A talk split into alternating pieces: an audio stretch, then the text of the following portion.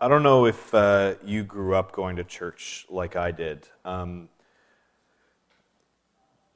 but we always talked about Samson a whole lot. And I loved the story of Samson because he was strong and buff and he had long hair, which that was, you know, breaking gender norms for me at the time. But he was like this like cool guy in the Bible and we would you know do samson coloring sheets and talk about samson. It's so great that he uh, was strong. And then you read the story of samson and you're like well you know he was strong and he did all this other stuff but you know it's cool because he was strong. My picture of the book of judges is kind of the Sunday school, like, it's cool that this guy was really strong. That's what I grew up with, right? And I saw this book as, oh, cool, there's like these heroes that we get to look at. He knocked down the, the pillars in the temple of the Philistines. Like, Samson is a cool guy. The problem is that's not what the book of Judges is about.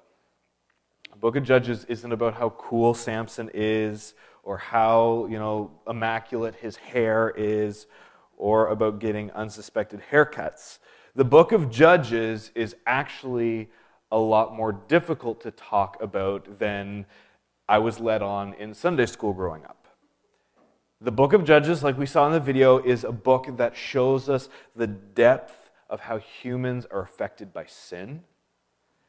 It shows us the failing that the people of God have had to live into the kind of life that God has wanted for them. It shows God's people going from being this example of we're going to be a light to the nations to actually reflecting more the nations around them and their morality and way of life and their worship.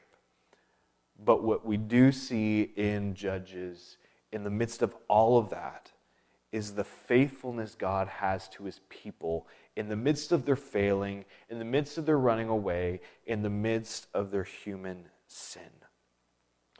This morning, as we kind of dive into Judges, which will be a, a nine week series that we walk through the book of Judges, um, this is going to be kind of an introduction week. This is kind of setting us up for success over the coming weeks as we work through Judges. And uh, we are doing a weekly Bible study along with this, where you can join in in a small group to be part of that. Uh, and we have several different groups and options for that across our three sites. We have two here in Montague. I'll be leading an online Zoom uh, study on Monday nights, and then we'll have on Tuesday nights here in person uh, a group as well that'll be working through that study. So I encourage you be part of this series, both in you know Sunday mornings, listening to the sermons and, and working through Judges as we preach through it, but also to grab a study guide on your way out or download one from our website and to be reading through Judges with us, to be working through those questions, getting involved in a group so that we're not just hearing, you know, a half hour about Judges on Sunday mornings, but we're allowing this text, we're allowing God's words spoken to us through uh, His scriptures to shape us in many different ways throughout these next nine weeks. So let's dive into Judges. What is the book of Judges? Well, the book of Judges takes place in this time in Israel's history at the tail end of what we call the conquest of Canaan. Now, let's, let's kind of go back and we'll, we'll lead up to there. We talked a lot over Christmas time, around Advent, about God's promise to Abraham, right?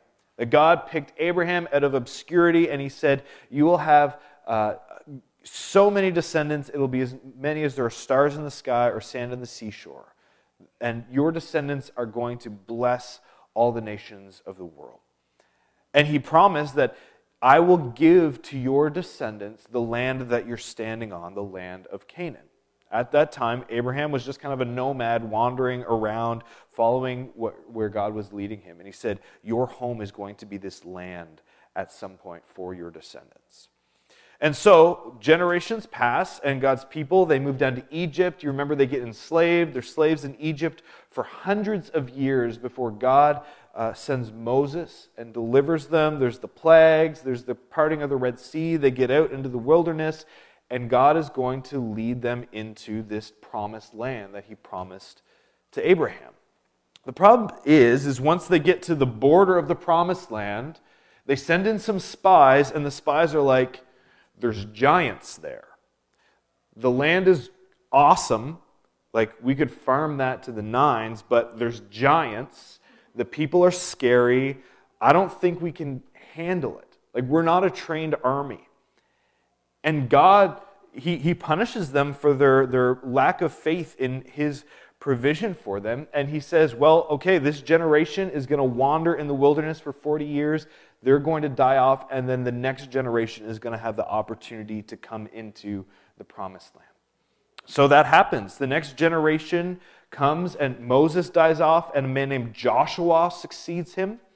And he leads God's people into the promised land. They cross over the Jordan River, and they begin a military campaign where they start taking over towns. They start driving out the Canaanites from the land.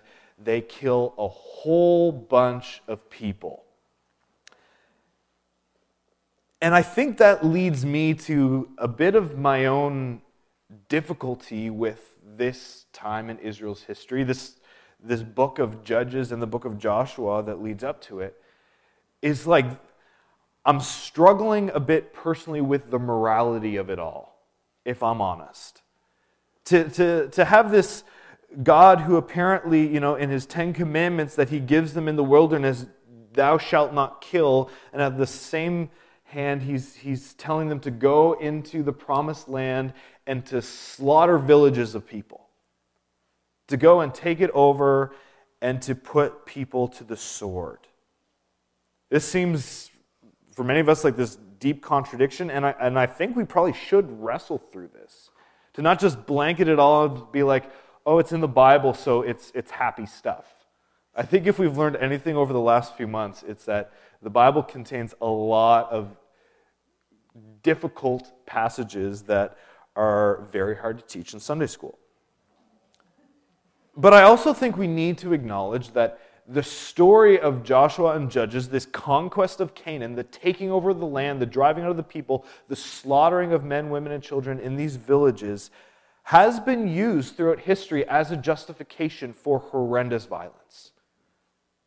In the way that there's been genocide of indigenous peoples around the globe by quote unquote Christian empires who have looked at Joshua and Judges and said, God tells them to drive the people out of the land and to kill people, so we're doing it because, you know, we go to church, so we're on God's side. We need to understand that this is not God's intention for his people to be following on a regular basis. The book of Judges we'll read is, I'm going to call it descriptive, not prescriptive. That it is telling us what God had in place for this particular time, for this people in this conquest of the land of Canaan and settling in there. It is not a prescriptive book that is saying, you need to go into the towns around you and slaughter a bunch of people and drive out the inhabitants. It's not what the book is about. And the minute we take it there, we're deviating deeply from what we know to be Christ's direct and clear teaching to us about how we're to live in following Him. So, why did God send His people into the land? Why did He tell them to drive out the Canaanites? Why did He tell them to, to take certain cities and just completely flatten them and let nothing be alive? inside afterwards. It's difficult to wrestle through, and I think there are some decent answers, but it is one of those things that we're always going to have to hold in tension and in difficulty. But I want to point you to some of the words that, that God speaks to Abraham when he says that your descendants will inherit the land of Canaan. In Genesis 15, verse 16, this is in the midst of like I'm telling you what's going to happen. This land is going to be yours. Your people are going to go to Egypt and be slaves. I'm going to set them free.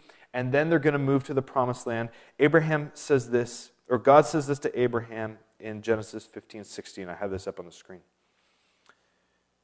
He says, After four generations, your descendants will return here to this land, for the sin of the Amorites do not yet warrant their destruction.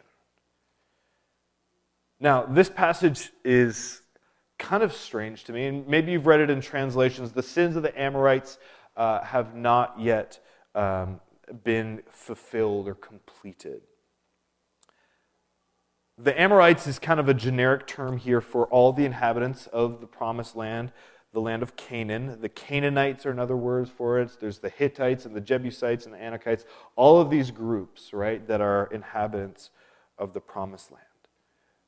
But God says that you're going to come here in four generations' time from, from a certain moment. And He said, You're going to drive them out, but not right now because their sin does not yet warrant their destruction. What we see here is God saying, These people are living in horrendous ways. And, we'll look into some specifics in a minute. But He's saying, I'm going to give generations for them before my, the, the hammer of my judgment falls. We see here God, in the midst of knowing that, that judgment needs to take place for sin, we see him having this, this grace where he is slow to bring his punishment, even in the midst of the horror of what these people are doing.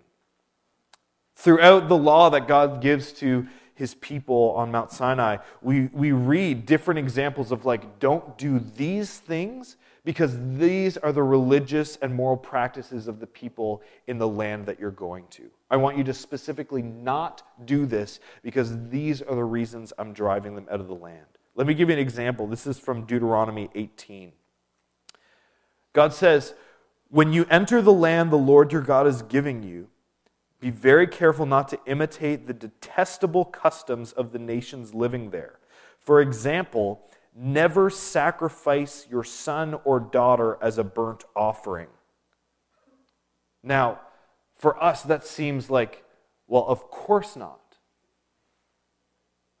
But God, in outlining how you worship me versus how everyone else around you worships their gods, like the, there, there were groups of people in the land of Canaan who, in their worship of the god Molech, they would set up these giant bronze furnaces. And they would offer their firstborn child to, to be burned in this furnace. And, and I've heard accounts of like these furnaces being shaped like these giant cow gods with these arms outstretched that would be burning hot, and they would place their newborn children on the burning hands of this altar furnace for their child to burn to death before sliding into the furnace and die. Like, this is how we worshiped these gods. And God is saying, that is not how you worship. Regardless of how anyone else around you does it, that is not how you worship your God. Do not let these people, uh, do not let your people practice fortune telling or the use of sorcery or the interpretation of omens or engage in witchcraft or cast spells or function as mediums or psychics or call forth spirits of the dead. Other ways where, where um, worship was practiced and how spirits were interacted with among the people of Canaan. Anyone who does these things is detestable to the Lord. It is because the other nations have done these detestable things that the Lord your God will drive them out ahead of you. But you must be blameless before the Lord your God. We read in Leviticus and other places, you may remember from our Kingdom and Culture series about God's very kind of clear outline of his sexual ethics. Like all the people you don't sleep with, that list was there because these are the people that the people in Canaan are messing around with. Like, this is not the intention I have for you. The practices of the Canaanites were not to be embraced by God's people. And those very practices were the reason that God was going to drive them out of the land. Now, here's some details I want us to understand in these passages. Is God is very clear he says, I will drive them out of the land. I will drive them out. We see this weird tension throughout the conquest of relying on God to use his, his people to drive uh, the, the Canaanites out of the land, and also this we're going to go overly violent and just kill a bunch of people. This was not meant to be uh, a wholesale genocide of a people. It was to be a removal of impurity from the land by driving them out. And there are specific cities that God says, I want you to completely annihilate these people. Now, there are different reasons people understand that to be. One of the reasons is giants. We can talk about that over a coffee. That's a whole other conversation. But here's the problem that we get into with the book of Judges. In the midst of this confusing and difficult conquest, is that Judges chapter 1 opens up with kind of a summary of the conquest, of kind of highlighting the different territories in the land and the different groups that went in and took them over. But what we read is that it's an incomplete conquest. They didn't complete the job. They didn't drive out all the people they were supposed to. They had victories here and here and here and here but especially in the northern regions, they were not able to drive out the Canaanites the way that they were meant to. In some cases, it's like, well, they've got iron chariots. We can't compete with that, so we're just going to leave them alone. In other places, it's like we're not going to drive them the, through, from the land. We're actually going to keep them as slaves so we can benefit from having them around. But what we read in the first chapter of the book of Judges is that all the tribes get settled, but rather having control of the land, rather than fully driving out the Canaanites, they move in alongside them. And in Judges chapter 2, God shows up and speaks to the Israelites. We read this that the angel of the Lord went up to Gilgal to Bochim and said to the Israelites, I brought you out of Egypt into this land that I swore to give your ancestors, and I said I would never break my covenant with you. For your part, you were not to make any covenants with the people living in this land. No peace treaties, no way of saying, you guys can live here among us. Instead, you were to destroy their altars, but you disobeyed my command. Why did you do this? So now I declare that I will no longer drive out the people living in your land. They will be thorns in your sides, and their gods will be a constant temptation to you. This sets us up for the book of Judges. That the conquest isn't complete, and there's consequences for that. It means that God's people, rather than being a light to the nations and how they live, will end up reflecting the people around them, will be constantly tempted by the worship practices and worshiping the gods of the nations around them. Now, God's main concern in this is in who and how worship takes place, in who's worshiped and how worship happens. It's not this out of like selfishness that God is, is saying these things, but He's actually showing that we cause ourselves harm when we worship the wrong things. The Israelites will constantly be tempted by the gods of the Canaanites. The, these, these worship practices where they worship gods of fertility to be able to have children, and worship gods of storms and rain in order to produce crops, of Asherah and Baal that we read about throughout the stories. And for the Israelites, there are moments where they're like, life seems to be working out pretty good for the Canaanites. Like they've got this fertile land, They're, they seem to be pretty prosperous. I think we can fall in the same way to these same temptations. That the gods of our world are going to be a constant temptation to us. We may not be worshiping, you know, at the altar of Asherah or Baal or making child sacrifices like the Canaanites. But we tend to worship at the altars of our neighbors around us. You may say, oh, well, you know, my neighbor's an atheist. He doesn't worship. I'm not kind of taking on his forms of worship. No, we, we all worship. We're, we're beings created to worship. The question is, where is that worship pointed?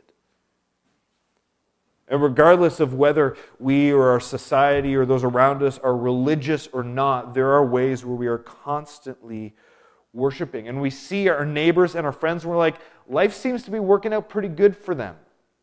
Worshiping the way that they are, living their lives in devotion to the things that they are.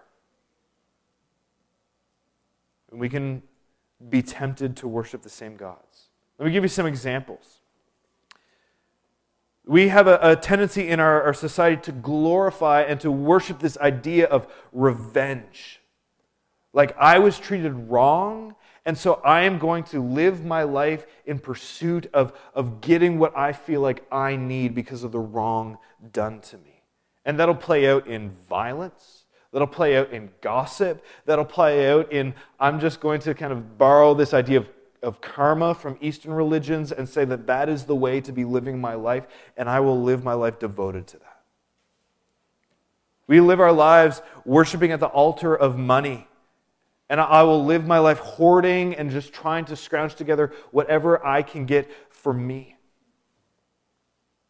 We live our lives at the altar of sex, and promiscuity and pornography are just expressions and symptoms of that. We worship at the altar of power, where we say, Might is right, and I will take advantage of who I need to to get ahead or to show my dominance we worship at the altar of government, where we long for these political messiahs to be the answer that we long for. And, you know, as soon as I get this party voted out, I'm going to be happy. Or as soon as the right leader gets, you know, chosen for my political party of choice and they can get in, or their policies, that is going to be my salvation or my means of freedom. Here's the thing, though only God can give you what you're looking for in those other things. In what we're looking for, in our desire for revenge or money or sex or power or, or relying on government as our Messiah, the, the things we're looking for in all of those things can only true be, truly be given to us by God. And I think what we're actually looking for aren't always bad things. Let me give you some examples. Like, in our desire for revenge, that's probably just a sinful and distorted desire for justice. And justice is only truly found in, in God's view of justice because ours is, is twisted. And it's only in the ultimate coming of the Messiah and Him establishing His kingdom, whether that's in our hearts now or one day when it fully comes, that we will truly see justice. Justice comes and is found only in Christ. In our worship of money, I think really what we're seeking is provision. And, and, and having a sense of like, okay, I'm looked after. I have what I need. I'm not lacking. We have the God who created the universe, who, who loves to give us what we need. The provision we're seeking is found in our Creator in our desire and worship at the altar of sex, I think what we're longing for is to be intimately known. To be known for who we are at the depth of our being in a way that our nakedness never really shows. And we find the, the closeness in our closeness to God, in, in a growth in closeness in relationship to Him, in a, in a healthy vulnerability in community, whether it's with a spouse or with close friendships, where we can truly be known and vulnerable and honest. That what we're looking for can be found. In our desire for power, maybe we're just looking for security a, I, I don't have to be afraid because I have the strength to get myself through. When really, it's in the God of the universe that we find our ultimate security. It's in not having to fear death because of the one who conquered death that we don't need to be seeking power and dominance. And ultimately, rather than in seeing government figures as our messiahs and savior, salvation and freedom only comes by grace through Christ. When we worship all these other gods, if we're looking for these things somewhere else, it's going to catch up with us. The, the translation I'm using of this passage, these gods will be a temptation to you, it's probably better translated, these gods will be a snare to you. They will trap you. You will get caught into this cycle of thinking what I'm looking for is going to be found there. That just the more I dive into finding my hope in politics, the more I'm sucked into that world, and then my whole life is lived through the lens of, of politics. And I'm caught in that cycle. The more I live my life bitter and seeking revenge, the more and more I'm bent out of shape and caught in that cycle of seeking revenge rather than the true justice of God found in Christ. The more I seek to find intimacy in sexuality or pornography, the more I find myself in that place, the more of a snare it becomes, and I can't find my way out. The worst of the Israelites that we read in Judges comes out as they turn from God to worship in the way of the people around them, seeking perhaps legitimate things, but in the wrong ways, and it snares them. It traps them into a life of falling deeper and deeper and deeper into sin and running further and further and further from God to the point where the tail end of Judges is like some of the darkest chapters in the Bible. Just wait till we get there. Judges shows us the extent of human sinfulness, and yet it shows us the depth of God's faithfulness. Because in the midst of this cycle, in the midst of getting trapped and ensnared and following down this vicious circle, God remains faithful to his people. We read time after time he sends judges. Time after time he liberates his people. And I think you and I need to be reminded that even in our entrapment to sin, even when our eyes wander to worship in other ways, we have a God who's still pursuing us, a God who's still faithful, a God who raised up the perfect judge and rescuer of his people in Jesus, who's actually the one who can set us free who's actually the one who can provide for us the things that we need, and who is actually the one who is the way out of these vicious spirals into the entrapment that we find in worshiping other things. Ultimately, Judges reminds us that we need Jesus. That's what it's about. That's what it's going to be about every week. And as we see and read ourselves in this book, we're going to be reminded how we need Jesus. As we read about the stories of the Israelites in this book, we're going to be reminded how much they need Jesus. He's our hope. He's the one we look to. He's the one that we worship. Let's pray. Jesus, I thank you that you are the solution. And in the midst of us and our temptation to worship the other gods of this world, you are the God who pursues us. You are the God who sacrifices himself rather than demanding these brutal sacrifices from his people. You are the one that, rather than trapping and ensnaring us, you are the one who sets us free. So, Christ, as we begin this journey together of reading your word and reading some difficult parts, may we be reminded that in the midst of our fallenness and our brokenness, you are the God who pursues us. Would you rule in our hearts? Would you be the king that we need? It's in your name we pray.